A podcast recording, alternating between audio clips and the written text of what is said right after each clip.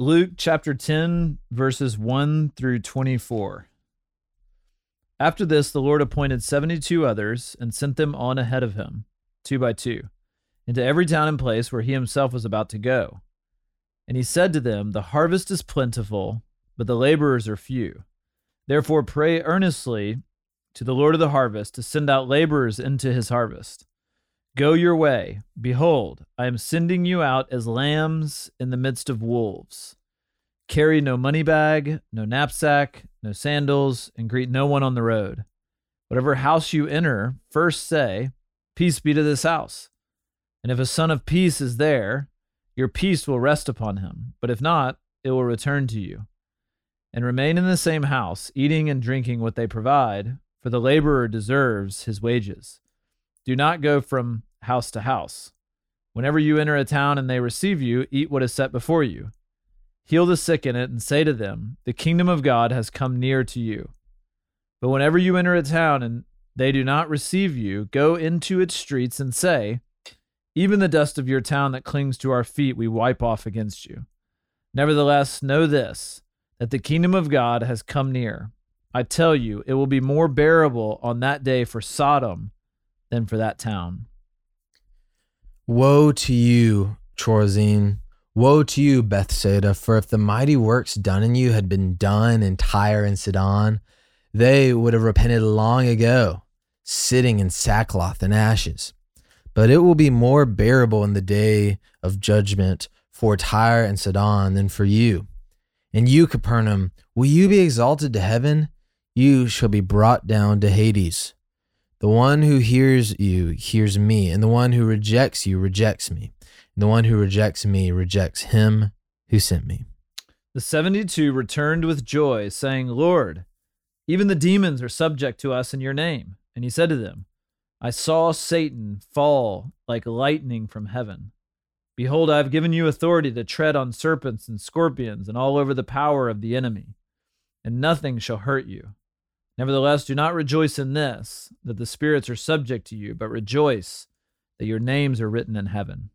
In that same hour, he rejoiced in the Holy Spirit and said, I thank you, Father, Lord of heaven and earth, that you have hidden these things from the wise and understanding and revealed them to little children. Yes, Father, for such was your gracious will. All things have been handed over to me by my Father and no one knows who the Son is except the Father, or who the Father is except the Son, and anyone to whom the Son chooses to reveal him. Then, turning to the disciples, he said privately, Blessed are the eyes that see what you see, for I tell you that many prophets and kings desired to see what you see, and did not see it, and to hear what you hear, and did not hear it. This is the word of the Lord. Thanks be to God.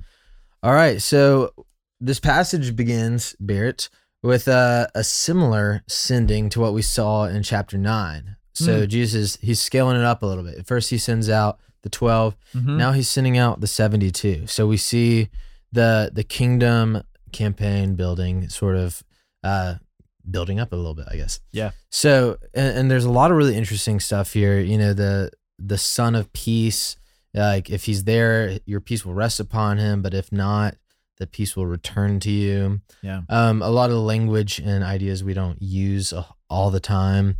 And then some r- really heavy words to these unrepentant cities. And we kind of see here the the tears of, of um, T I E R S, the tears of God's Yep. judgment, you know, and and that basically the the more clearly you see the gospel, the more clearly you see Jesus and Hmm. turn away, Right. uh, the greater the judgment. And so a lot of, you know, and, and then this uh, Jesus rejoicing in the Father's will and hiding these things from the wise and understanding and revealing them to little children. So, gosh, where to begin?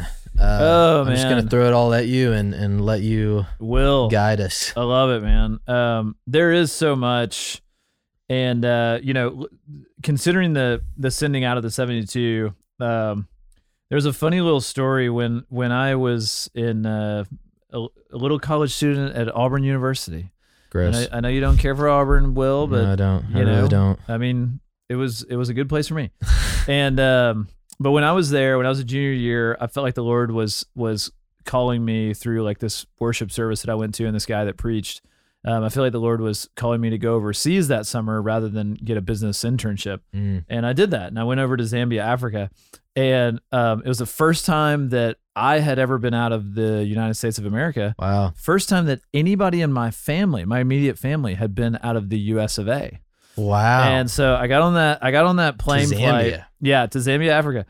And my mom read this passage about carry no money bag, no knapsack, no sandals. yes. And she got this like weird fear. I mean, you could just picture her. She's sending her baby like to the To other side of the world, you know, to the, you know, sheep in the midst of wolves is probably what she's reading this whole passage. Yeah. And she just had this image that like I had gotten everything stolen from me and like she built up this whole thing in her mind and then like I called her I was like hey I'm Sweet here mama mom fish. yeah yeah I know mama fish but um so this this passage kind of brings up some some warm memories for me but uh you know it is it is interesting that Jesus sends out the 72 here and um you know we get a lot of things from this passage. The harvest is plentiful, but the laborers are few.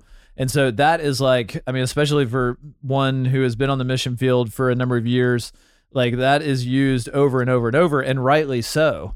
That, you know, it appears that the harvest is plentiful, meaning the Spirit of God is going out into all the world and appears to be softening hearts hmm of different people throughout the world. And you kind of see this in that, you know, they go into some cities and there's actually what's called here a son of peace. Mm. Um, and and those who are are a quote son of peace, they're supposed to stay at their house and and eat and drink what they give them and uh, you know proclaim peace over that house and presumably you know share the gospel of the kingdom that Jesus has taught them to share with those people and then the ones who reject their message they're supposed to like you know uh even the dust of your town that clings to our feet we will wipe off against you you know and so they're supposed to like wipe the dust off their feet of that town and, and move on to the next.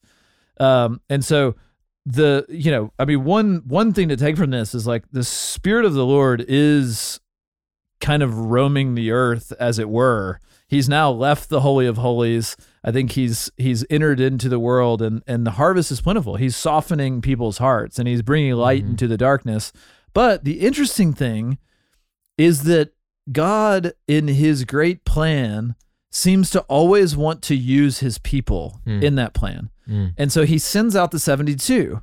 I mean, presumably, like Jesus could just walk into all these cities and has the power, you know, as we saw like in Mark 2, to like forgive sins, you know, the paralytic man, he says, Your sins are forgiven. And so why doesn't he just go through and like start doing all that? And and it's interesting that we see all through the New Testament that God wants to use his people. Mm. And that's a message to us that like God has this plan. He has this overall plan that I think he's working out through through redemptive history that's that's, you know, we see in scripture and and is even part of the church today, but he wants to use his people and so he's he continues to send us out. Mhm. Uh, so I think that's a I think that's a, a a main thing that we can kind of take from the sending out of the 72. Uh, a- and then you get into like the judgment of those cities that reject him. And honestly, this is a this is a fascinating thought Mhm. that verse 14 says, But it will be more bearable in the judgment for Tyre and Sidon than for you. So apparently, in the judgment, there's like more bearable judgment and less bearable judgment. Yeah. And so that's like one of these massive, doesn't really get worked out in the story of scripture a whole lot. And so we're kind of left with that. You know, we, I, I- I think we have this idea that like hell is hell is hell. And the judgment of God is the judgment of God is the judgment of God. And like, you know, in the end, like if you reject Jesus, like, you know, Hitler and like, you know, some Yeah. Random person. yeah, just random person who didn't do, you know, even a, a millionth of of the evil that maybe somebody like Hitler did.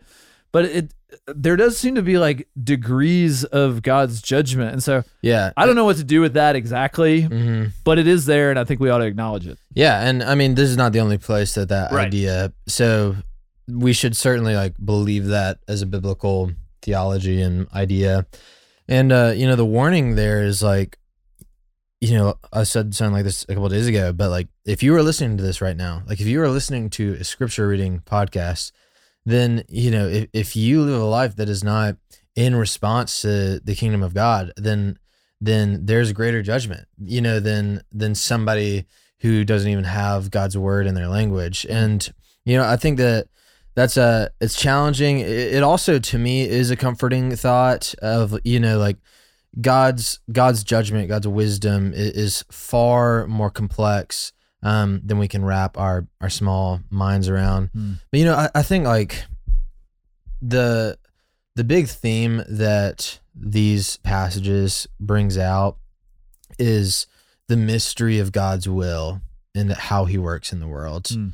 And, you know, I think like at the end of the day, we have to walk away from something like this and, and we can bring lessons and, and principles and conviction and encouragement out of this. But, you know, we can't fully plumb the depths of exactly how Jesus was working in these sure. villages surrounding him when he was on earth and how that relates to how he's working at the earth on the earth now. But I love that this this reading it it concludes with this prayer of Jesus is mm-hmm. where he rejoices in the Father's will. And I love this phrase, yes, Father, for such was your gracious will. Mm-hmm. You know, he he's referring to and, and meditating on the fact that God he he opposes the proud and gives grace to the humble. Yeah. Like the gospel is too simple and too clear for the wise and understanding of the earth to comprehend. Yeah. But for for little children for the poor in spirit. Hmm. It is God's salvation.